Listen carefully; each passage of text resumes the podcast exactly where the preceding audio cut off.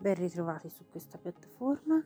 L'argomento di oggi sono tre alimenti apparentemente non correlati l'uno con l'altro. Tè, uva e caffè. In realtà questi alimenti sono uh, tutti contenenti tannino. Il tannino è una molecola appiccicosa.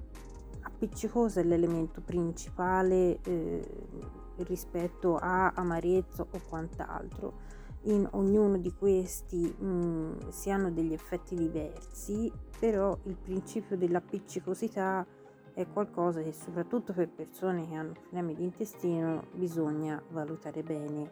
Quindi io personalmente mi occupo di te come, come professione e quindi do sempre delle indicazioni perché il tannino sia molto basso, che dia un po' di struttura ma che siano le sfumature iniziali del tè calcolando la giusta temperatura la giusta quantità di tè e i giusti minuti di infusione perché appunto la bevanda sia non solo gradevole ma un basso contenuto di tannino i metodi di preparazione per tipologia di tè sono riepilogati sul sito del mio negozio boutique con t scritto all'inglese.it per un buon tè. Uva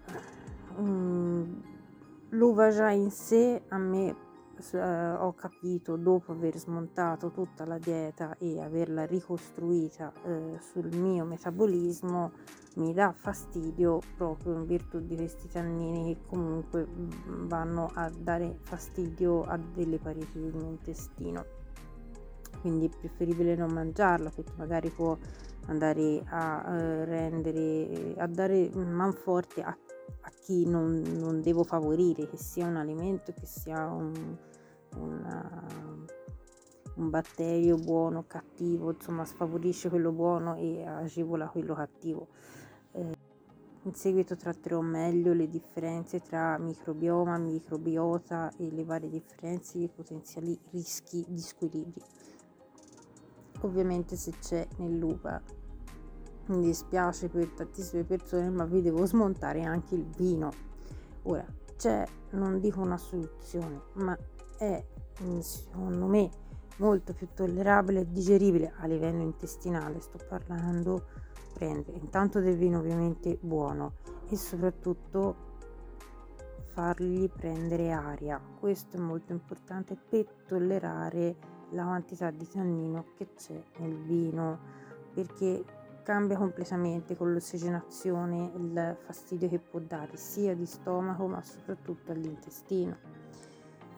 Ultimo ma non ultimo, il caffè è la cosa più bevuta in Italia ed è ovviamente di produzione straniera. Qui mi viene da dirvi che la cosa migliore sarebbe fare un approfondimento perché c'è ancora un'abissale ignoranza sul caffè che secondo me per quanto se ne beve non è tollerabile nemmeno come consumatore che cerca di diventare leggermente più consapevole. Esiste l'arabica esiste la robusta già la differenza tra queste sarebbe importante.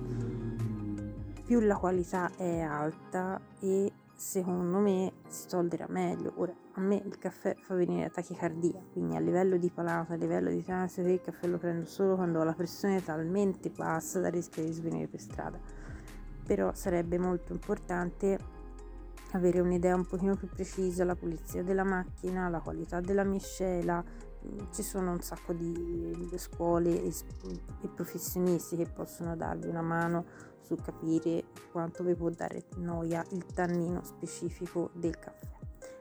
E che soprattutto nel caffè espresso è estremamente concentrato per chiudere mhmm, il tannino lo vedete bene da quelle macchie che rimangono sul bicchiere del vino, nella tazzina del caffè, sulla tazza del tè.